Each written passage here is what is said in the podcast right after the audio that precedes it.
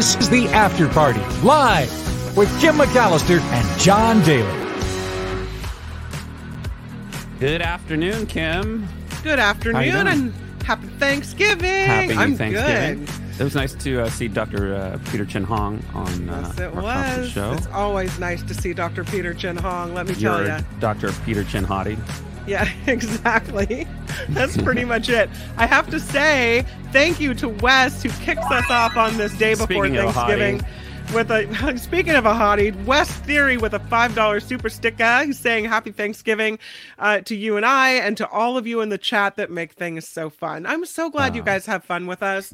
That's awesome, and that's what I want is just an extra hour just to kind of unwind and have a good time. So great Yeah. hosts that would be like Mark and uh, Kim and Nikki.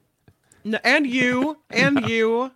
Stop You know, it. I like to. I always uh, joke with our former coworkers that our former distinguished colleagues. There were promos that would run on the station. They would always say that uh, that that KGO had the best tacos. Tacos, tacos, Ta- tacos, Yeah. tacos. I'm like, wait, where where are the tacos?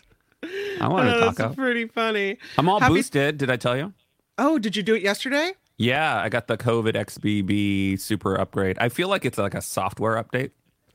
you know, kind of how you update your iPhone Of course. and then you have to reboot. And so when you go to bed, your shoulders, you know, you wake up and it's kind of sore. And I got the So flu on the side. You're still in rebooting mode. Um, well, yeah, it's like the update is in progress. But uh, So you she did what asked I me if I did, one wanted in- them. one in Yeah, she wanted Yeah. wanted to know. She actually gave me the option, and I'm like, you know what? I don't feel like it's fair to like any of my deltoids to like get the double jab. So I'm like, we'll do we'll do COVID over here, my my left side, so it's not dominant, Yeah. and then I'll do the flu because the flu. It makes the flu shot. There's nothing like a COVID shot or something like a tetanus shot to make the flu shot feel like it's nothing. Well, exciting news. Did you hear what Dr. Peter Chin Hong just said? He I didn't catch the said, end. He said not only did they choose right for COVID, that Yeah. the vaccine strain and the COVID vaccine is very similar to what Similar, yeah. the strain is going around. So it's very Right. effective. But Yeah. also, they picked the right flu strain, it looks like this time as well. So that flu shot you just Oh, got nice. is going to really likely protect you from whatever's going around Yep. out there. Mindy's asking side effects. Uh, this t- in the past, I think the first couple I felt like warm, kind of like cruddy, kind of like when you feel like you're about to get the like a uh, like a fever, but you never really you never really get hot, just enough to like feel sweaty, like when you're sleeping. Right. This time, uh, the only I didn't even feel sore until I don't know six hours later, and uh, it's it's obviously the COVID side that's sore, but it feels like muscle soreness, like you know if you raise your arm to this point. Um, yeah, so both arms are a little sore, but this ar- arm is like barely sore. I just feel Well, like it's better to spread things out, you know. Let's hope it stays that way. Yeah. Hey, did you hear about what happened on the Rainbow Bridge? Yeah, there's like a, a, A was it a truck that exploded? Yeah, it's a two people have died and they say it's a car explosion.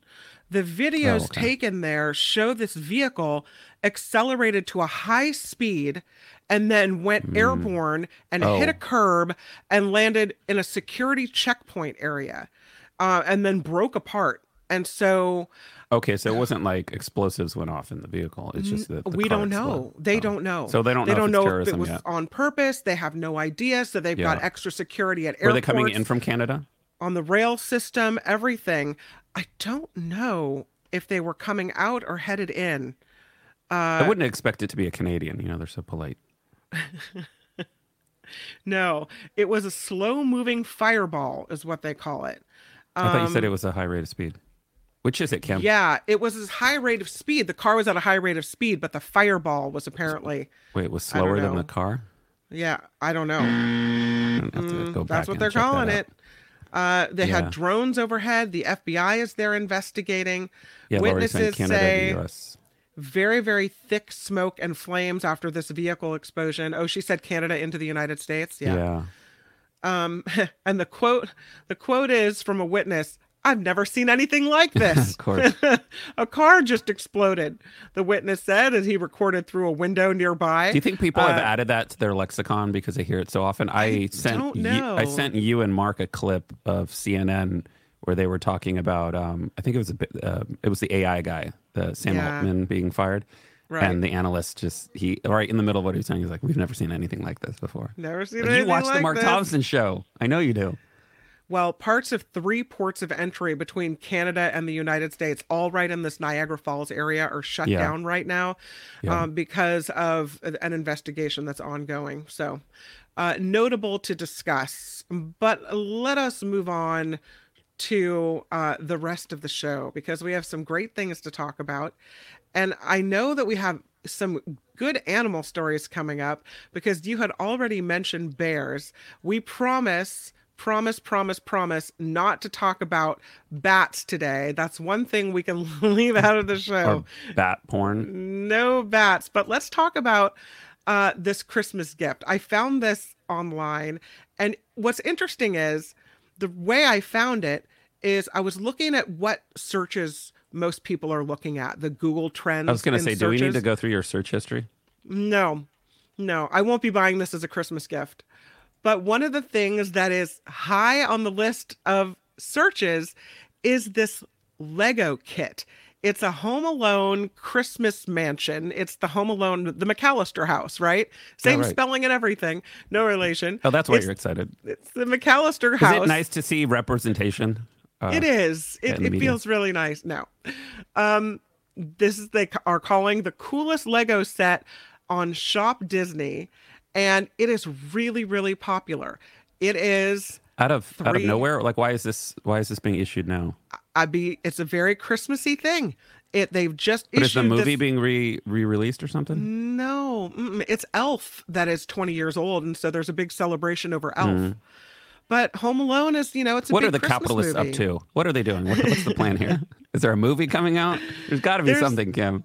this thing you build it and it has a working lever to push Kevin down the stairs on his sled or use the zip line from the attic to the treehouse just Yeah. like in the movie. Well, I guess there's much- a lot of parents that are going to have to show their kids this movie now. How much do you think this is?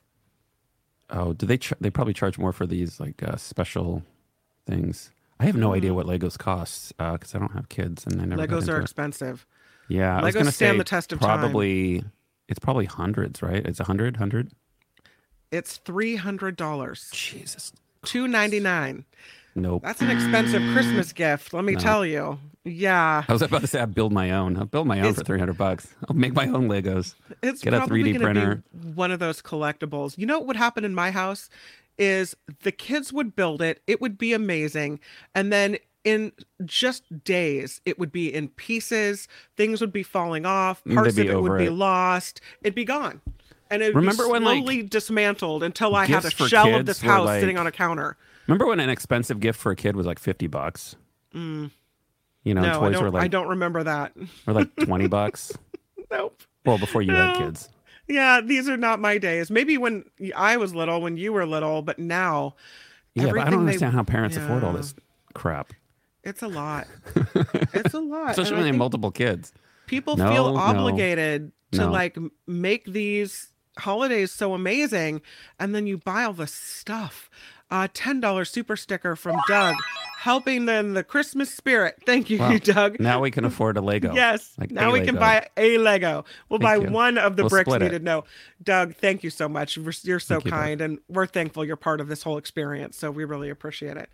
All right, let's talk about these bears because what do you do when there you are merrily hiking along? Everything's cool. And then it's not cool. And then you see you're being followed by not one bear, but three. A California jogger was on the Sierra Madre Trail when a mother bear and her two cubs, just what you don't want to be anywhere No, near, No, no, no, no, no. were spotted. Laura Gold posting this video on uh, Instagram. Here's what she saw on this trail, and uh, it would scare me. I don't know about you. Yeah, we could probably talk over it too. It's uh, 55 seconds. Here we go. Okay. So, oh, the mama bear starts running after her around the corner here. And Oh she's gosh, screaming. Is that what you're supposed to do? That's one of the things you can do. You're not supposed to look them in the eye. Probably, I don't understand the people who pull out their camera. It's like you're in, like you potentially you could be killed right now, and your first Right. thought is like, let me whip out the filming it. camera. Well, maybe she wants evidence in case she doesn't survive What, this, what, so for- people for will know bear? what happened. Wait, she have bear insurance? Mm-hmm. She have a bear That's a insurance whistle. policy? She's got her Yeah. whistle. So uh, making loud noise is a good idea. Uh, she probably Yeah. doesn't have pots and pans on her because she's jogging. Um, yeah, I'm glad she has a whistle. That's cool. You're always supposed to allow them someplace to run, but you know, there's only two directions here.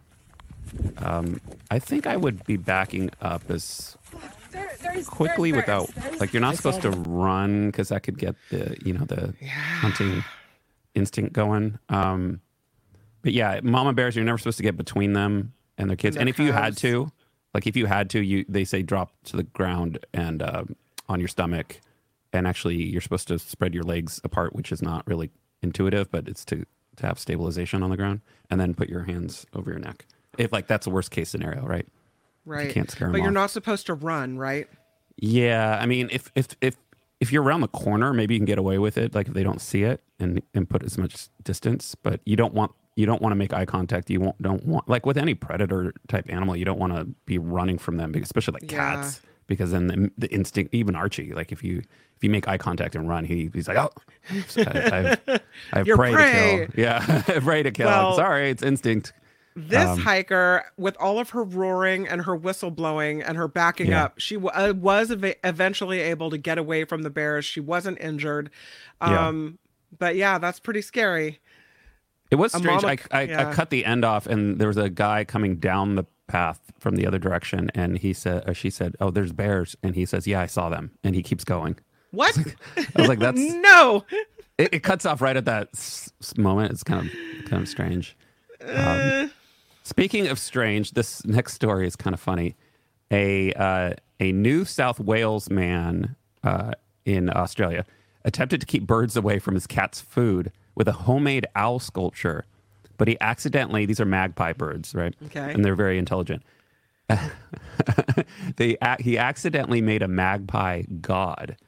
So this guy said he learned that magpies can be deterred by owl sculptures, but uh, and he didn't want to spend a lot of money on one, so he made his own out of paper mache, right, and feathers. And now he says, "I know it. I know it doesn't really look like an owl, but a dead cat, rather." He wrote on his TikTok video.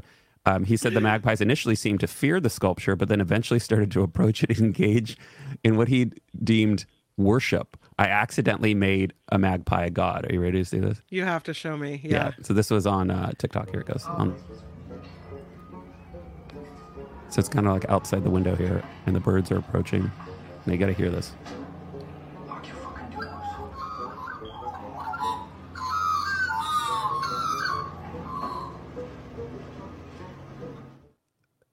So they kind of like go like- up to the altar Bowing And, uh, to the magpie god. they're bowing to Man. the magpie. Uh, okay, yeah. So, a emeritus professor in animal behavior at the University of New England said the magpies in the video aren't actually showing deference to the owl, but are actually making territorial calls to try to scare it away. Um, but it, it's it's funnier to think of them as worshiping a god. Uh, he says the magpie god's reign came to an end uh, when a storm dismantled the idol. He said that he has now grown a fondness for the magpies. When you observe their antics, you can't really help but find them cute. We even named one of the babies Ricky. Uh, All right, let's name- his name. Ricky, Ricky baby. Let's take a look at this story. This is a massive lizard, and I don't know why you would want this in your house, but it's a tegu lizard, T E G U. A tegu. Look at that one. Yeah, Three and a half three think and a they're from half foot long. It's a tegu lizard. It was found wandering the streets of a city in Texas and then was reunited with his family. They didn't even realize that this lizard had escaped. This woman you see here is 31 year old Sylvia Cooper of Beaumont, Texas. She said her family's nearly four year old red tegu lizard named Silvio, you see him here, Oh, they're actually uh, from Argentina. Silvio. Oh, Argentina. All right. Well, he's got a favorite hiding place. He likes to go into a closet where people can't reach him. So when he was missing, they just thought he's in the closet again. Later, they learn no, Silvio's been walking around outside uh, near her home. And imagine people's the look on people's faces when they see this thing walking around. Somebody found it. Uh, it was being fostered by a reptile dealer nearby. Now Silvio is back home after his little trick. Uh, trek outside.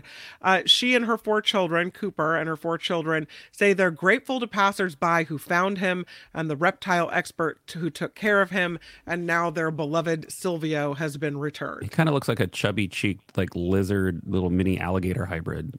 That would definitely freak me out if I saw that on the street. if tegu lizards bite, but I'm You don't wanna looking at out, that thing thinking, I'm not having that near my face. Like she's holding it right near her face, and I'm certainly not having it in my house. And if it's missing, I'm not happy. No. Yeah, they normally eat fruits, insects, frogs, small rodents, birds, eggs, carrion, uh, Kim McAllister's Mm. fingers. yeah, no thank But you. But they will scavenge for leftover food such as cheese and crackers. That's awfully Oh, specific. Thank you. Yeah, we'll They'll pass. also eat chips. Oh, Good to know. That's nice. Good to know. Fun facts Yeah, here on the after I'm sure that's Live. really healthy for them. chips and dip. Man. Yeah. Okay. Back Uh, to the next- South Bay. Here we come yeah, to the back Bay to the Area. South Bay. Uh, one of my favorite categories of stories: extraterrestrial life. Mount, you know. SETI, right? Yeah, the Yeah. search for extraterrestrials, right? Intelligence Institute. Yeah. So they Oh. have received a 200 million grant um, to find evidence of alien life, which is the idea, right? So the nonprofit research group in Mountain View has long sought the presence of a more technically uh, advanced species. And uh, now I have an ad to explore Georgia. I don't want to explore Georgia right now. We'll explore No. Georgia later. Um, the money allows the institute to expand operations and widen its search among the cosmos. The grant comes from the estate of the late tech entrepreneur and co-founder of Qualcomm, Franklin Antonio. You know Qualcomm; they make like uh, the modem chips inside your iPhone and other cell phones. Mm-hmm. Um, he worked for SETI, or he worked with SETI for over 12 years, so that's pretty cool. Um, I also just like seeing these satellites. It also reminds me of like the X Files. I don't know. I want to Mm, believe. this- I want to believe, What was but that I'm not movie with? unreasonable, right? Some people are Was it- crazy, like with their beliefs, but was it Joe? The movie with Jodie Foster where she worked with SETI, and Oh, they yeah. they had these the pictures of the satellites and the pinging and the sounds and the. That's right. The thump thump thump Contact. thump. Yeah. Yeah, so I, I just think it's arrogant to to totally blow it off and say like, oh, there's no nothing out there. You know, you, see you see all these photos coming back, billions of galaxies. It's like, you know, they got they got to be out there. They probably don't look like us, Well, right? we But that's saw okay. we saw yesterday the swirl galaxy. Yeah. I, here's my question. Like I get that we want to know what's out there and we have this, you know, thirst for knowledge. Right. But the chances are good that what's out there isn't going to like us and is going to want to take our planet, right? I I or just maybe we should set Maybe the, we uh, shouldn't our be in best such a- impression. Maybe we should have a good first impression, right? Maybe we should uh, be courteous, right? maybe we shouldn't be in such a rush to find somebody else Invite the- them over the for universe. Thanksgiving. No. And uh, and hope they don't eat your face off. Right. Flo, thank you for the $20 Flo. super sticker. Happy Thanksgiving to you. And congratulations on all your success with your show in New York and your nomination for the Directors Award. We're so proud oh, of she you. She has a show in New York. So good. I didn't hear Uh, about this. Flo, it's at Flo is a he, and yes, Oh, he directed Flo. a show in New York. Absolutely. Yeah, Wow. Pretty cool. Pretty cool stuff. Pretty Uh, does cool Flo stuff. live in New York? Uh, no, actually, I do not Oh. believe Flo does. Flo flew off and then came back and had surgery flying and Flo. is is recovering right now. So Oh, huge, thank you, huge Flo. thanks to Flo. Yeah. Congratulations. So They'll this uh, next a- story, There you go. look at that. Good job. This next story involves a hair sticking out of a trunk. Now, it's right around the time of Halloween, so maybe you're thinking someone did this on purpose, but apparently it's pretty disconcerting. This happened in New Zealand. You're talking this like a woman, wig? Well, like it this? was a wig, but nobody else knew that it was a wig. hmm This woman, her name is Sophie. She's 26 years old, and she lives in Christchurch, New Zealand. She Okay, said she didn't she didn't realize that the hair was hanging out of her trunk. Oh, for about a week. It was only hanging out for Oh, about a week.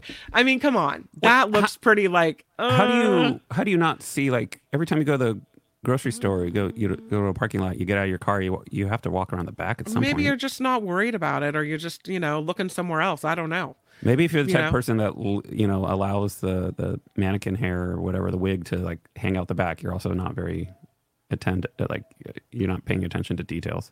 Mm, I guess Probably not, the safest driver either. I'm I'm I'm building a know, a dossier on her. So it's hanging out of the trunk for a week. Imagine all the people that were like, um, hello. Finally, someone calls the police and says, There's a car with hair hanging out of the back trunk. And so the police come uh, and they say, That's how you know it's New Zealand because the police actually responded. Here they'd be like, yeah, That's all? Did you see someone actually physically being attacked? Then don't worry about it. Yeah. right. They're probably So- just bearing evidence. It's okay. police apparently received multiple calls from concerned citizens worried about someone possibly trapped in the trunk.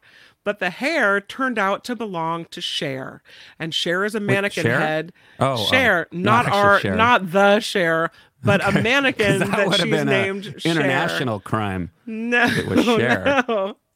International superstar Cher in a trunk. No, it was a mannequin that she had named Cher that she used for hairdressing training. And the hair must have gotten caught in the trunk opening, that it was there for about a week because that's the last time she opened the back of the vehicle. Uh, police say, generally speaking, we can say we'd always rather have people call the police if they have any concerns about suspicious behavior or concerns for anyone's safety so that me- we can make inquiries. We'd rather it turn out to be nothing than notified of something that needed police, than not be notified of something that needed police attention. Yeah, that's not what they say in San Francisco when you call. Yeah. When you call in San Francisco, Yeah. they say, please hold. Please Which hold. every time they've uh, I've called 911 and they say, please hold, I'm like, what if I was like being murdered? Like, do, do, do, do, do, do, do, do, do. Please hold. And the next representative will be with you. Try not to a- die. I, it's true. I was reporting a deer walking on the freeway for in between Novato and Petaluma. This must have been like a year and a half, two years ago. Hitchhiking. Yeah. Uh, yeah, it was hitchhiking along the shoulder. It was close enough to traffic that it could have Right, darted it's in and uh, dangerous. So I call 911 to alert them that there's worthy. this issue. And I was on hold from Novato all the way to Mill Valley. I'm thinking Jesus it's a good thing I didn't have a like a you know I Yeah. wasn't bleeding out on the side of the road or something. Right. They're like, do, do, do, do, do, do, do, do, do. telling you. I'm hearing the girl It's from like- Ipanema as you're like, you know, as you're bleeding out. Come on. So yeah, you like hold your breath and cross your fingers when you call nine one one. Although the Cher the Cher hair uh, reminds me of the story. Uh, just quickly, in thirty seconds or less, to Mm-hmm. quote a great man. Uh, I had a friend whose family uh, ran like kind of like a, a hotel venue up on the north coast, like Mendocino, uh, Mm-hmm. like up there, and Cher was performing, and my friend's job was to drive her from SFO up there to, to where she was going to perform at Mendocino. And the funny thing is, is that he's like, "Ah, I don't know, uh, what do I say? I got to be professional. Don't want to bother Cher. He didn't even have to like make the choice of whether or not to say something to her because she took her hair. She's sitting in the passenger seat and she just pushed her. She pulled her hair and put it down over her face, and just pretended like she was sleeping the entire time. Oh my goodness. Didn't say a single word. And you know how long that drive is. That's Can you what imagine? I want to say four hours at Something least. Something like that. Three, three and a half, four, something like that. Man. Isn't that crazy? Can you imagine? And you're just like, what do I say? Oh, I guess we're not talking on this ride. Yeah, okay. like, awkward. that is weird. Yeah, I thought that was strange. I'm that's disappointing. I thought she'd be a little more of a friendly person. Hmm. Well, what you got to realize is like everyone has their moments. Maybe she'd been traveling for a long time, tired. tired. I mean, still, that's kind of weird, but not really surprising. Um, Hmm. This is kind of cool. Out of China, we don't normally hear good news out of China. China has launched the world's fastest internet with 1.2 terabit per second links, uh, years ahead of forecasts. So the network can send the equivalent of 100. Get this, 150 films per second. Every Wow. second, you could transmit 150 movies, three times faster than the nearest rival in the U.S. and two years earlier than industry forecasts. Um, 3,000 Wait, say that again. Every second you can transmit how many movies? 150 films. Like long regular movies, like an Yeah. hour and a half, two hour movies. Uh-huh. Wow. Okay. Yeah. So they put down 3,000 kilometers of optical fiber uh, linking Beijing uh, to Guang, Guangzhou. Guangzhou, is that how you say it? Uh, as a decade long infrastructure plan nears com- uh, completion. So um, Chi- China has beaten this global deadline, launching the first, what they're calling the next generation internet service, more than 10 times faster than existing major routes, two years ahead of the industry prediction. So this is the backbone. This isn't like what you're getting at the house. This is Mm-hmm. like linking cities together. Um, but that's pretty cool. So hopefully That's we'll get that technology here in the U.S. someday. Yeah. Well, if they give it to us, then we're gonna have to to debug it first, right? Make and sure fill that it with there's uh, no. bat porno- pornography. I don't want to do that. No, no, no. Okay, this next story is about CRISPR. Do you know what CRISPR is? Yeah, gene editing. yeah it is it's a technology that can be used to edit genes and they think that this will actually change the world it involves finding a very specific part of dna inside of a cell and altering it with a protein. It's called a Cas9 protein. Those are found in bacteria to defend against viruses. A CRISPR can be used for other reasons as well. And so this is a story about the first use of CRISPR. We've known about the CRISPR technology, Right. but there's been a lot of ethical questions about what it can do and some fear as well. Well, the United Kingdom became the first country to give regulatory approval to a medical procedure using CRISPR gene editing. The Medicines and Healthcare Products Regulatory Agency approved a therapy. It's called Casgevy. It will be used to treat sickle cell disease and Oh, beta beta thalassemia as well, also called B thalassemia. Both diseases are painful. They're lifelong genetic conditions caused by errors in genes for a protein called hemoglobin.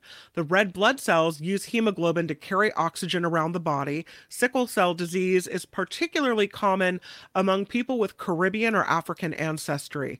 The abnormal hemoglobin makes the blood cells crescent shaped and hard, and then the misshapen cells clump together and they Yeah. block the flow of oxygen to organs, and that can cause really, really extreme pain. The cells then die off. That leads to anemia. It's a painful disease. It's a horrible disease. Beta thalassemia affects patients with Mediterranean, South Asian, Southeast Asian, and Middle Eastern backgrounds, and Uh-oh. it causes anemia since the body can't make as much hemoglobin as well. So, both kind of similar in nature, right?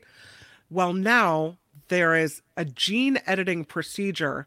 Trials have found it to restore healthy hemoglobin production in the majority of participants with sickle cell and transfusion dependent beta thalassemia, rece- relieving all symptoms of this disease. They can cure it. They can Very cure it if they do this. And that is why it was approved. After the infusion, you have to stay in the hospital for a month. Um, but the treated cells start taking up residence in your bone marrow and make red blood cells that have a stable form of hemoglobin. 54 patients were in the clinical trial of the thalassemia trial. 42 were in the trial long enough to determine that uh, at least 39 didn't require a red blood cell transfusion for at least a year after treatment. The remaining three had a 70% reduction in the need for red cell transfusion. So it, they're calling it a huge step in the advancement of medical approaches to tackle genetic diseases that they didn't think that they would ever be able to cure ever. Yeah, very cool. I have a feeling like this is going to be the as they test and go through and you know do studies on this. This is what's probably going to solve cancer. You know, being able to n- know where you can go in there and and you know identify what's wrong and be able to just like go in and snip it out.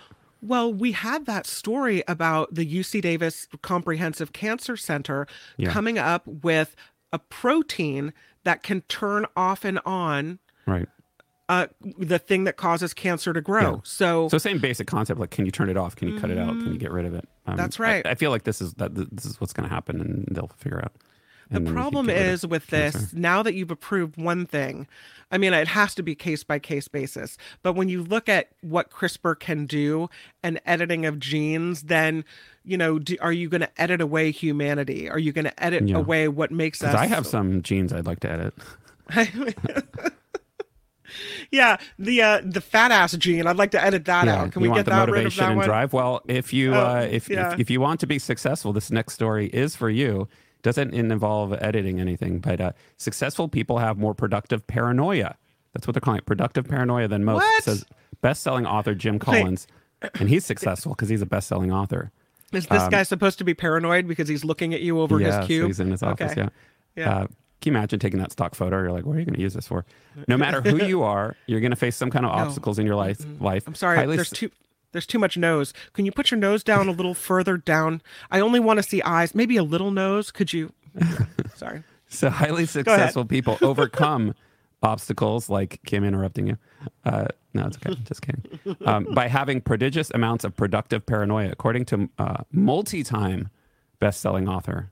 Um, I don't think you have to say that. Come on. Uh, and leadership expert Jim Collins. That means thinking about every possible inc- outcome of every decision you make and taking the time to plan. This sounds like me. And taking the time uh, to prepare for any potential unexpected setbacks, both in your career and outside of work. Or put simply, be paranoid about future events that could derail you. The question is not if bad things will happen; it's when. Um, so, and it's it's it's it's what you do before the storm comes that will determine how well you react or recover.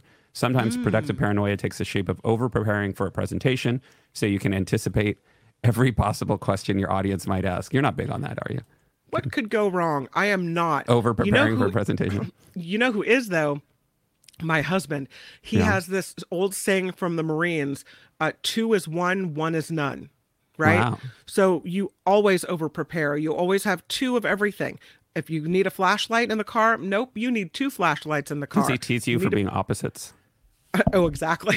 He's You're like- probably the he's the reason I've You're like, survived in we need a flashlight. Let's go to Target. He's like, no, I have 50 right here, and they all have fresh batteries. Yeah. Uh, they're saying here you might study up on workplace skills that you don't need in your current job, but might give you leg up when seeking a raise or promotion. An adeptness with artificial intelligence platforms could come in handy down the road, for example.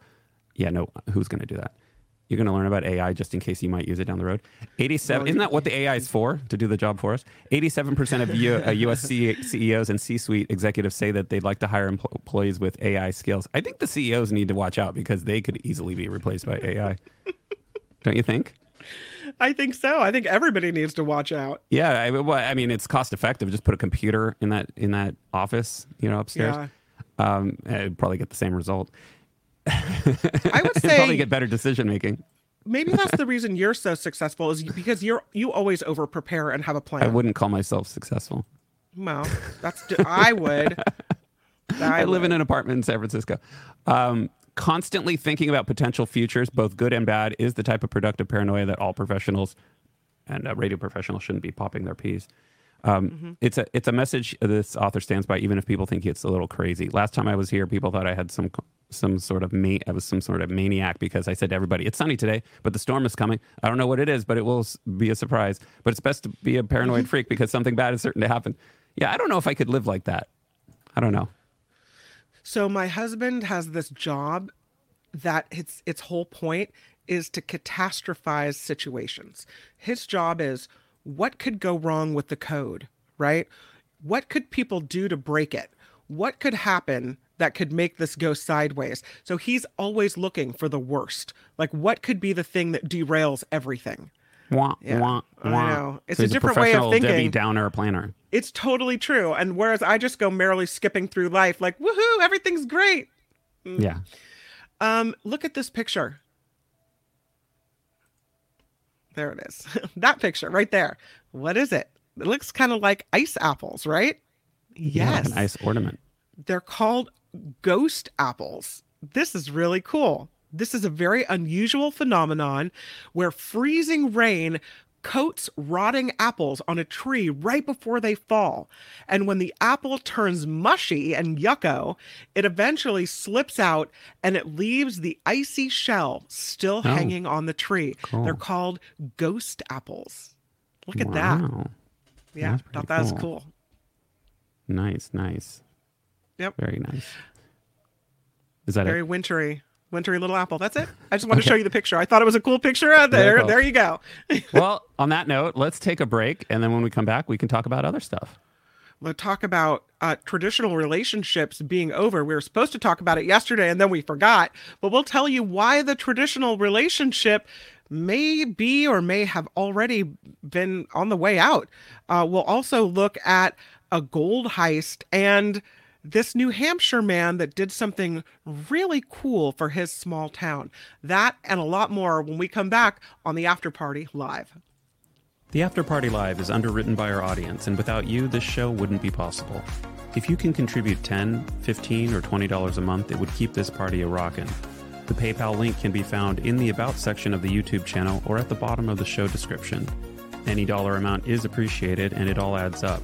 On behalf of Kim and myself, thank you for your consideration. Aloha, bitches. It's the after party live. Huge big thank you to our ongoing contributor, Joe F.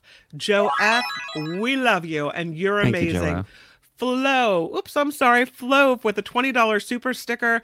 Thanksgiving, uh, happy Thanksgiving to the after party. Happy Thanksgiving to you, Flo. Thank you for being part of this big experience. And Doug with a $10 super sticker. Thank you so much. You're awesome. We so appreciate you guys. Wes, for a $5 super sticker, happy Thanksgiving to you too and to everyone in the chat. We're so grateful, you guys. Really. Thanks, y'all. Very cool. Mm-hmm. Thanks for the super stickers and for help keeping the show afloat. We need all the help we can get. Trust me. And that's, All yeah, right, that's- that's let us certain. discuss relationships because Oh, no. apparently, yeah, maybe the love that we think that we're supposed to have and we're supposed to do all these things by a certain age. A lot of people are saying, forget that. Yeah, new dating phenomenon proves traditional relationships are, are over. Tinder found that 75% of Gen Z feel they are challenging dating and relationship customs that were passed down to them, right? We're Mm-hmm. doing it wrong. Uh, meet a man, get married, have a family. Is that uh, was that your timeline? That your Uh, well, it was mine, but I don't. I don't feel I was ever pressured to do it. I think I put pressure on myself maybe to do it. Like I had Mm-hmm. a life plan, but there are some people that you know they're really pressured by their parents and you their did family. plan. You They're- didn't just show up. Isn't that crazy? No. I imagine your wedding. You're like, okay, guys, uh, wedding's tomorrow. Uh, what do we want to do? You're the worst. I'm just the most honest. Uh, that's the timeline that women have historically been sold as the most successful pathway to a happy life. It's funny because it's plausible. Uh, but despite that messaging being shoved down our throats at every conceivable opportunity, women have had enough. That's right. Yes. New data has revealed women are sick of the constant pressure to follow traditional relationship timelines, with one in three now stating that they no longer are focused on achieving societal milestones. The findings uncovered in the 2024 annual dating report from Bumble, well, that, that's where you go, right? For this Who knew they had that? Yeah. Uh, shows that women are pushing back and are instead prioritizing finding the right partner instead of rushing to hit outdated goals. Women are increasingly looking around and wondering why they feel the need to follow an outdated rule book when it comes to their dating journeys and relationship milestones, according to the communications director at, um, at uh, Bumble. In fact, 31% of women say they are no longer focused on adhering to traditional relationship timelines. So timelines are out, and choosing your own path is in, Kim. That's what it's all about. a lot of women are told, you know, you've got to be married by 28. You have to have your first kid by 30 or whatever the timeline you're, you know, someone has told you. And Yeah. I think women buy into this and now if you think you want to be a mom, you can freeze your eggs. If you think you don't want to be a mom, then you have the freedom not to worry about it, right? If you have more of a freedom to love who you want to love or to be in a relationship, straight, gay, But whatever. you have to freeze them before they're born, right? that would be that would be a really good thing. yeah, that's the hope, John Daly. That's the hope. You don't want to freeze them after. But now, I mean, people have been in these long-term relationships without feeling the need to get married, and that's fine. And so, you know, the the people that have done this are have been successful at it and happy and whatever. And so, you know, a whole new generation is seeing this and saying, "Well, why are you putting this pressure on me? I uh-huh. don't accept it. I'm done." interestingly, one in four men have revealed that they've actively changed their behavior when dating, becoming more vulnerable and open with people they're romantically pursuing than ever before. Oh. For a quarter of men, the newfound openness has had a positive effect on their mental health. And for one in three, a lack of vulnerability is now a dating deal breaker. really? Yeah. Well, when do you expect people to be vulnerable? Not right at the beginning. I mean, that No, takes a while- while. while you're trust dating. builds up. Yeah, I guess. Maybe three three dates. Isn't that how long No. you usually wait? No, Vulner- letting your vulnerabilities out. I, you I'm know, joking. That, like was a, that was a sex. yeah. joke. Yeah, it was a yeah. Oh no, no, days. John Daly. Huge thank you to Angel in the Bay Area for a ten dollars super sticker, and I love that picture of you. You're so adorable. Thank you and happy Thanksgiving to you, Luis, for ten dollars. I am thankful for the after party. May it It'd always, be live. Yes, Unless like thank life you. gets in the way, you know, Kim has kids that she didn't she did not freeze. So they're active. and they're like running then around. all bets are off. Yeah, Yeah. no. Louise, thank you and happy Thanksgiving to you. I hope we're always live as well. And Janet, wow, fifty dollars. Whoa, Janet. Happy Thanksgiving to my favorite party, the after party live. Janet. I love a kitty.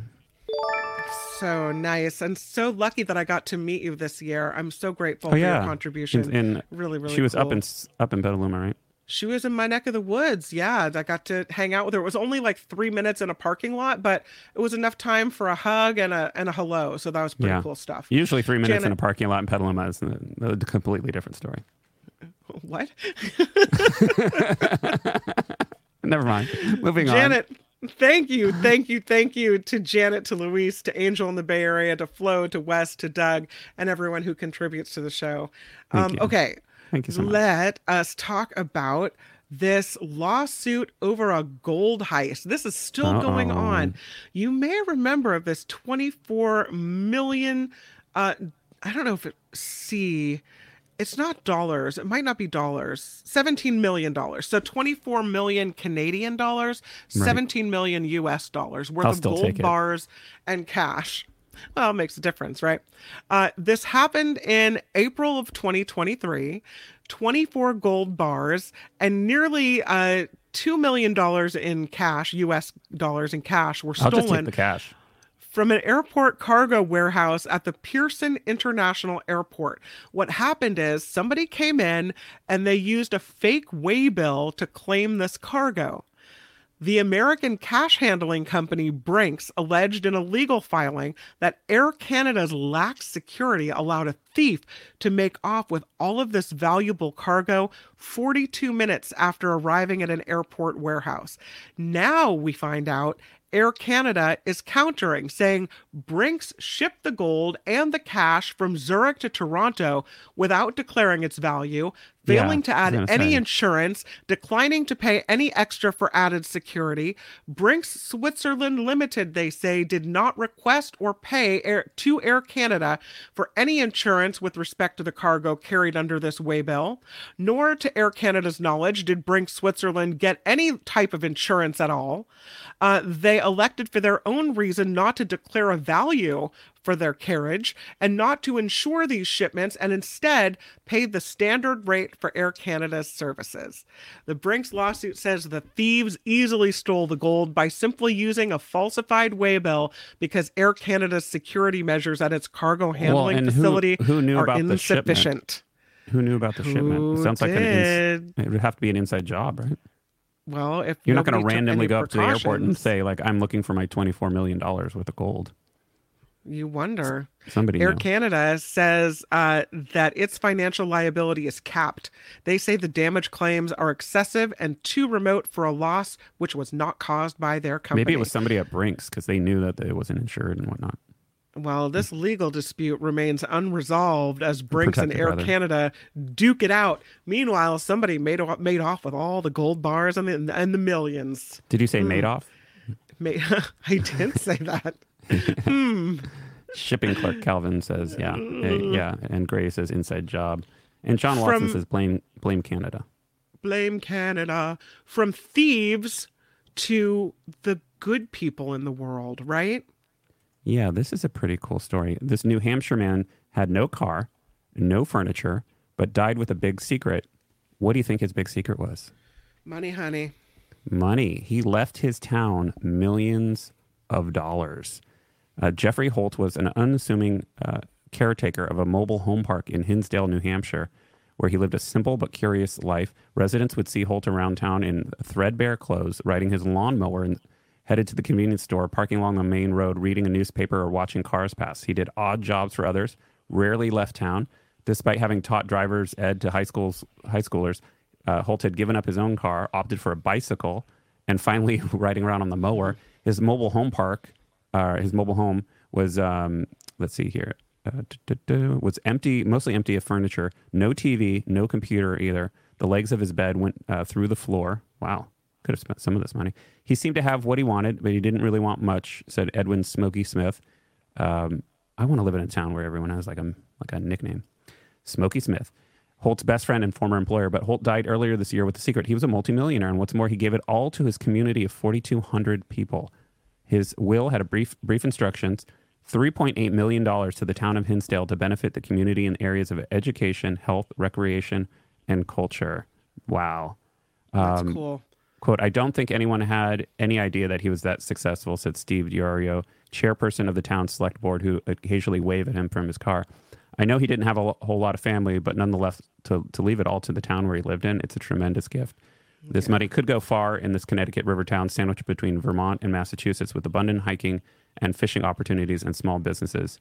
Um, pretty cool.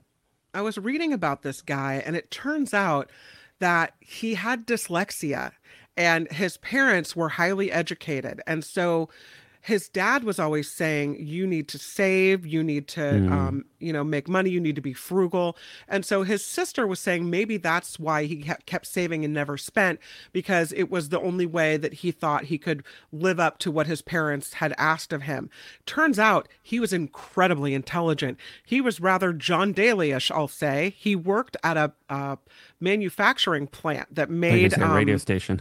No, he worked. The, the, he worked at a, a mill. Uh, he worked at a mill, basically doing you know man a lot of manual work. Yeah. And on his breaks, they would see him outside reading, and what he was doing was investing. Yeah, so investing. he lived very frugally, and he managed to figure out how to invest very wisely and make these millions of dollars. So, you know, from a, fa- a family that may have thought he wasn't intelligent because it was not easy for him to read, he sure figured out how to invest and how to make money. And then at the end of his life, did something so lovely with it. So, Yeah, he was probably listening to Bob Brinker. On the, It's on the- possible. on the, radio. Um, Yeah. They they say that they um, they proposed upgrading the town hall clock, restoring buildings, maybe buying a new ballot counting machine in honor of Holt, um, who always made sure that he voted. Another possibility is setting up an online driver's education course. Uh, organizations would be able to apply for grants via trust setup. Uh, very cool. Very Yeah. cool. Very cool. I love it. And I also love that this story is getting national attention because I feel like we ignore the good too, we ignore the good stories too much. We don't right? ignore We're- the good stories. Never, never. We're but chock a block. people click on stuff that is like, what? That's shocking, right? And Yeah. they don't necessarily click on the, oh, man leaves a lot of money to a town, isn't as clickable. So Meanwhile, I'm just glad to see him. all the other outlets love. are covering uh, Taylor Swift. Well, let's talk about it then, because you know this fan died at her concert Oh, because it was right, so yeah. hot. We don't know what the what the cause of death was, but it was incredibly sweltering, like 102 degrees, and then with humidity, they said it made it feel like it was 140.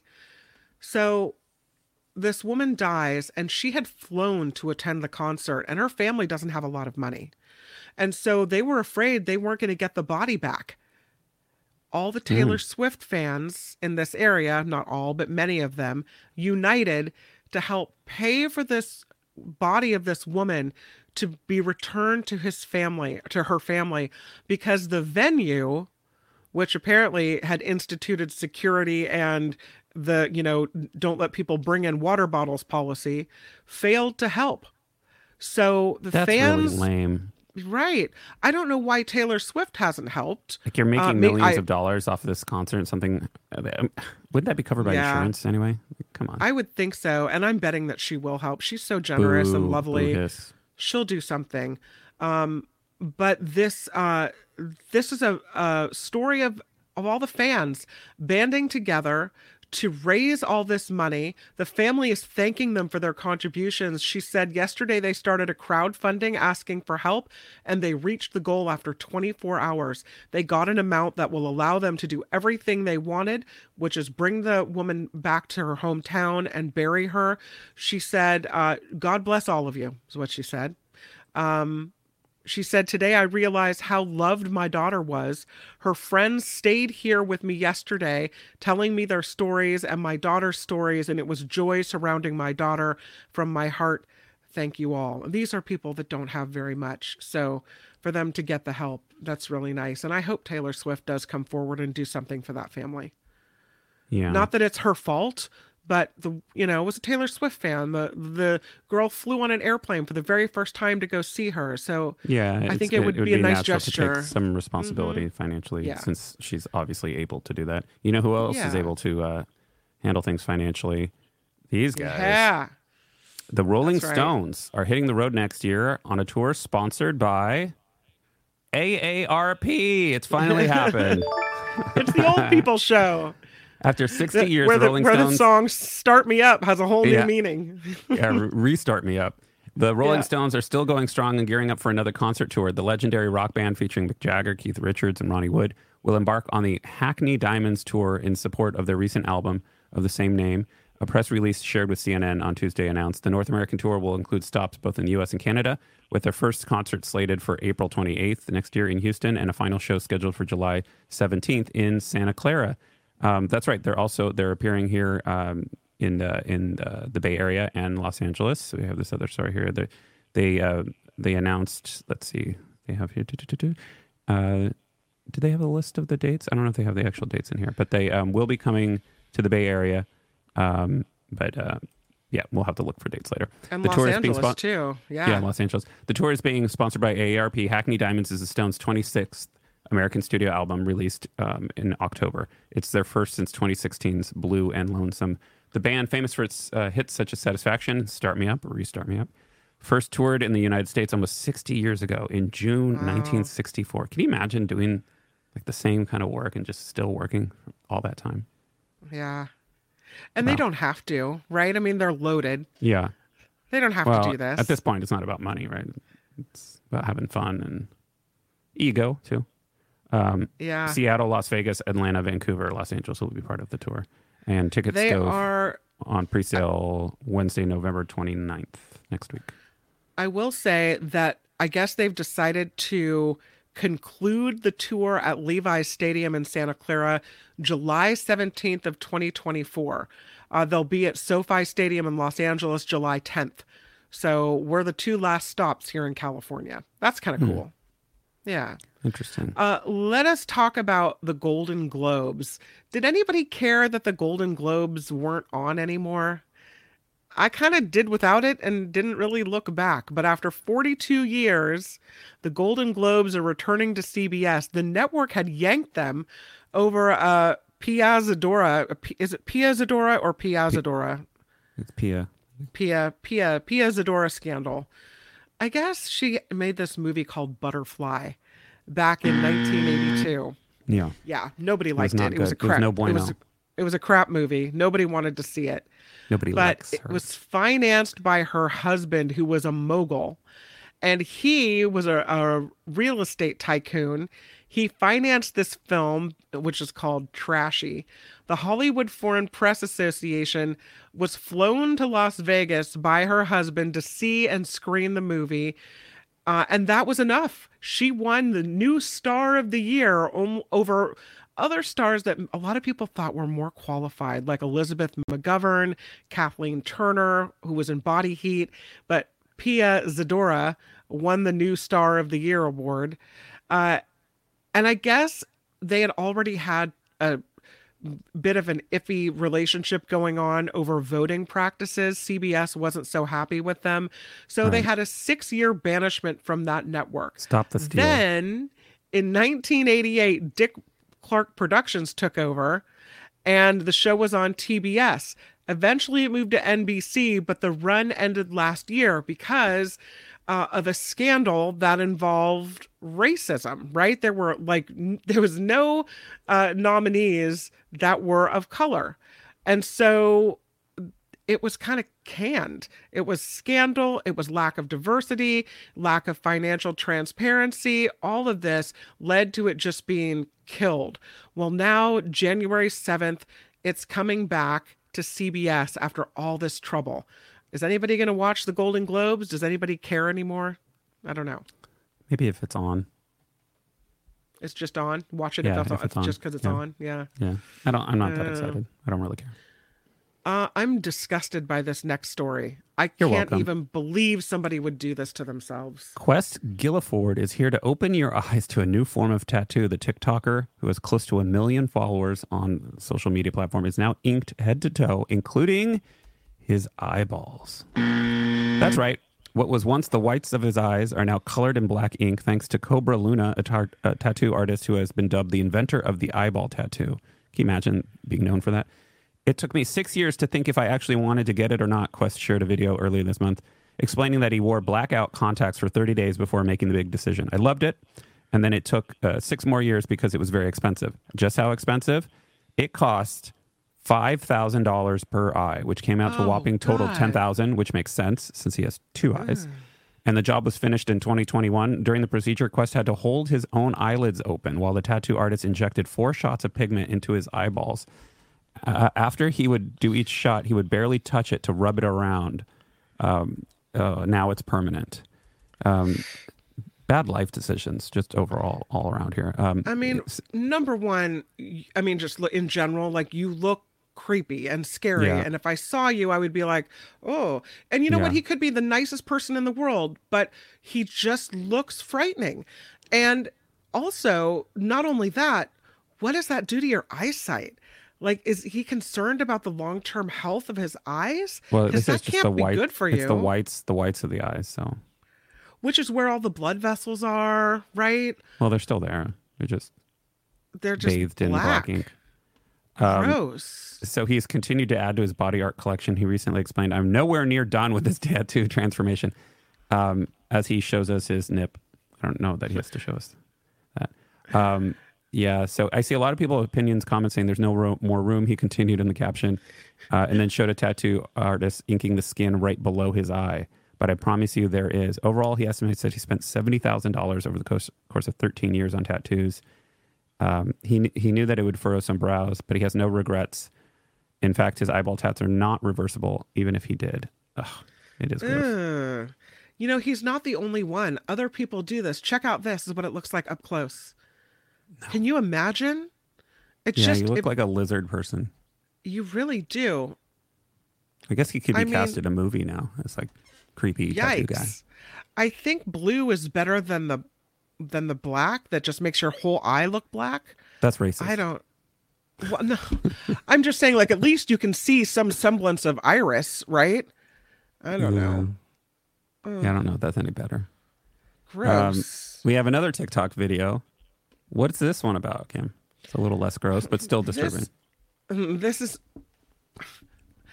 you know you you there's a certain amount of trust when you p- put your luggage through the baggage area when you check your bag right Yeah. but when you check something that's really important like oh i don't know a wheelchair or one of mm-hmm. those lark scooters or one of those scooters that you you know you have to kneel on as you wheel around your broken Right. leg something that would make it so that your life is better that you can be mobile and get around you would think that there would be some type of care and gentleness taken that is not the case at American Airlines, where apparently this video of airline employees crashing wheelchairs down ramps has gone viral.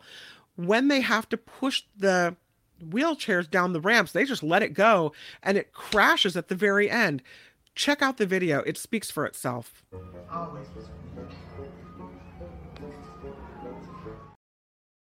Technical. Here, That's here the- that's the cow pie that- that's magpie the magpie. That's the magpies. Here we go.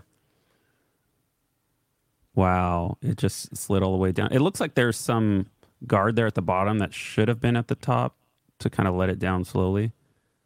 Um, but obviously they just they just let it go down like a like a slide. they let it go down like a slide and then it crashes and bangs in the very end. And gee, guess what?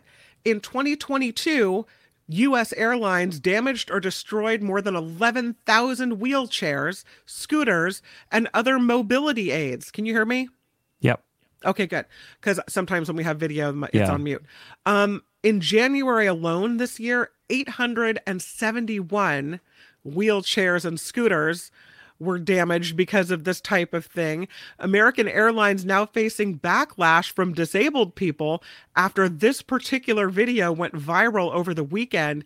It is uh, was, was posted to TikTok, shows this wheelchair shooting down the ramp from the jet bridge, smashing into a metal barrier, somersaulting onto the tarmac. Then a worker just picks it up and puts it in a pile like nothing ever happened. The person who recorded and posted the video claimed in the caption the employees had done the same to the previous two wheelchairs loaded off that plane, and then they laughed about it. Yeah, I He was after I say the reality is this happens every day, everywhere. These He employees said after just I don't s- care. After I saw them do this and laugh with the first two wheelchairs, I had to get it on film. He said, This is not what I would call handling with care for someone's mobility device. American Airlines coming out, describing the video as deeply concerning. They say the airlines will continue to work hard to improve our handling of assistive devices across the network. How about they say, fired? How about that? We re- we recognize how important it is to support the independence of customers with disabilities by ensuring proper care of mobility devices throughout their journey with us. This Cut, visual is paste. deeply concerning, and we are gathering paste. more details so we can address this with our You don't need more details. It's right there on film. And the only reason why they're in trouble is because it got caught and somebody had a video of it. You know this happens every day. I used to work at UPS. Every Guess what? Your packages are being thrown. As we're speaking, packages are being thrown in the back of trucks over and over and over again. That's why if you don't pack with like foam or peanuts, y- you know, you're making a mistake. Uh, this Mm-hmm. pack with what? What did you say? You want to pack with what? Packing peanuts. Peanuts. Peanuts. Or pe- peanuts? packing peanuts. Peanuts. Penis? Packing penis? Um, Speaking of which, yes. uh, now we go to our next story. the which packing is about, penis is great. Wait, well, I wanted. Okay, that's Oh, okay. you want to keep going? Well, I just wanted to tell you how many wheelchairs are damaged. Um, right. Hella, hella wheelchairs. Hella wheelchairs. 871 wheelchairs or scooters mishandled by U.S. airlines in January alone. See, that's what Data I told you. It's happening every day. More than 7,000 wheelchairs and other devices damaged or destroyed by U.S. airlines in 2021, more than 11,000 in 2022. And these are expensive things. They can cost a lot of money to replace. All right, that's all I wanted to say. Isn't Yeah, that the so don't forget your thing? packing peanuts. Um, cross-dressing. here's a transition. Cross-dressing Roman emperor was transgender. Hertfordshire Museum declares Egla eh, Alaga Elagabalus. Elagabalus is that how you say Oh, it? what a whaty? How The- do they the name- know? the the Roman Empire.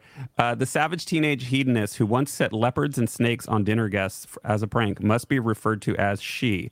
Um, a Roman emperor has been branded transgender by a British museum, provoking uproar among historians.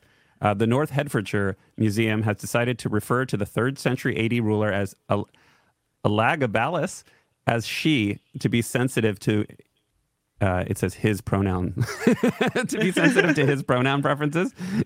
Uh, you No just- way. How do they know? Violated that. They don't know that. Well, they're saying that uh, there was a quote here. If you let me get to it, the decision is based on the account of the Roman chronicler Cassius Dio, who claims that Elagabalus was termed wife, mistress, and queen, and once told a lover, "Call me not lord, for I am a lady," and Oh. asked for female genitalia to be pa- fashioned for him or her. Ooh. This entire article is like misgendering. misgendering. But Dio served the emperor Severus Alexander, who took the throne following the murder of Ella Elagabalus. And historians uh, believe the accounts were simply a character assassination. So we don't really know if it was true.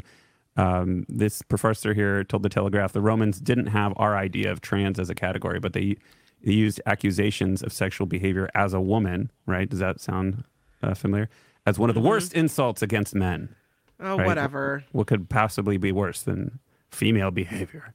Um, she uh, most definitely preferred the she pro- pronoun, and uh, as such, this is something we reflect when discussing her in contemporary times. The boy emperor uh, El- Elagabalus, I'll get it someday, had a monstrous. I got monstrous down this time. Monstrous go. reputation as a ruler, and has drawn comparisons from scholars uh, with better known tyrants such as Caligula and Nero when it came to his wickedness and vice. At Well, one that's feast, not very feminine. yeah, at one feast, he had several of his guests lashed to a water wheel, which turned slowly and drowned them as their horrified fellow diners looked on. In another extraordinarily sadistic prank, he released dozens of leopards and lions among his guests once they had finished eating. Uh, he let, uh, they're saying he again, uh, he let poisonous snakes loose among the crowd at gladiatorial games, causing widespread death and injury. And in another example of his brutality, or her brutality, he, she, threw gold and silver from a high tower and watched as a mob of citizens fought to grab them, and many crushing each other as they died. She sounds like a real piece of work. Yeah, he or she. Yeah. Regardless. I can see why maybe she didn't survive so long. Yeah. So if you're in uh, North Hertfordshire, uh, there's the museum and the Hitchens Town Hall. You Go, can check, it out They have a, Elagab- uh, Elagabalus and the Yeah. what happened there. I almost yeah. thought that was a Christmas tree, but it looks like those are just flowers. Yeah, it's pretty. Yeah. Hmm. Anyway, Well, that, there all you go. right. Is that it? Um, well, yeah. Do you want to do one more, or do you want to? Is that it for oh, the let's day? go rogue. Let's do one more. Let's do one more. We're I in want to talk about this. This is a good way to end it, actually, with this 80-year-old Bay Area end man it all. who who broke a record with a 100 mile race. What? It's his 29th race so far. This man, his name is Wally Hesseltine. He's 80 years old. He lives in Lafayette. He crossed Oh, the local. finish line of the Tunnel Hill 100 in Vienna, Illinois, in a mind blowing, they say, 26 hours, 22 minutes, and 26 seconds. He again is 80, the oldest runner to finish. He came in 128th place out of the 179 runners who completed the 100 miles, but his time blew away the previous US record for runners 80 or over. Uh, that was held by a man who was from Kansas in March of 2022. And he said, Yep, it was the record I had my eyes heavily on. To break that record by two hours and 40 minutes was a really, really great feeling. Unconfirmed so far, but Mr. Hesseltine may have also broken a world record for his age. So he said once he put the mo- plans in motion to go on this race, his goal was way beyond just finishing the 100 miles. He said, I did set out my training to break records at Tunnel Hill. I've done it twice. In seven, at the age of 78, he finished the race with an even better time, breaking a record for his age then.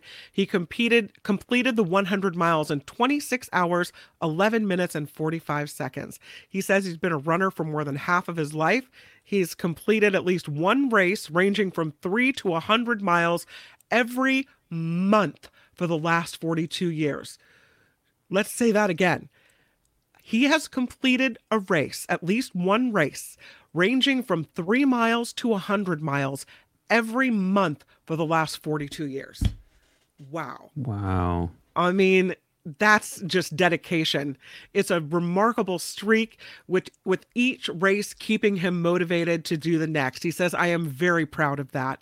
The once a month thing kind of owns me, so I don't want to stop it. I want to keep it going." Mm-hmm. Very cool. Also Yeah. very cool. Pinky is pointing out the Red Cross is giving away elf socks with a donation, so please go give blood. That would Oh, that's cool. Get your little elf sock and go get it going. Awesome. Yeah, very cool. Well, I think that's Well, it for today. I think that uh, is it. And thank you. Thank you, everyone, for all the contributions, for all the super stickers, to ongoing contributor Joe F. We're so Yes, grateful to all the super stickers. Janet, happy Thanksgiving to you, my friend. Also, Louise, you're awesome. Thank you. Angel in the Bay Area, thank you. Flo, yay. Thank you so much. Doug, oh my goodness, you're amazing. Wes, thank you so much. Happy Thanksgiving in Florida. Whatever you're doing, whether it's family, whether you're keeping it small, whether you're just solo and, and hanging out by yourself, just know that we're grateful for you being part of the after party live, and we hope you have a great holiday. and try to keep Happy- it light this year. No politics at the table. Keep it like Happy the after party live. Happy Thanksgiving. See you on Friday. Bye. Bye bye.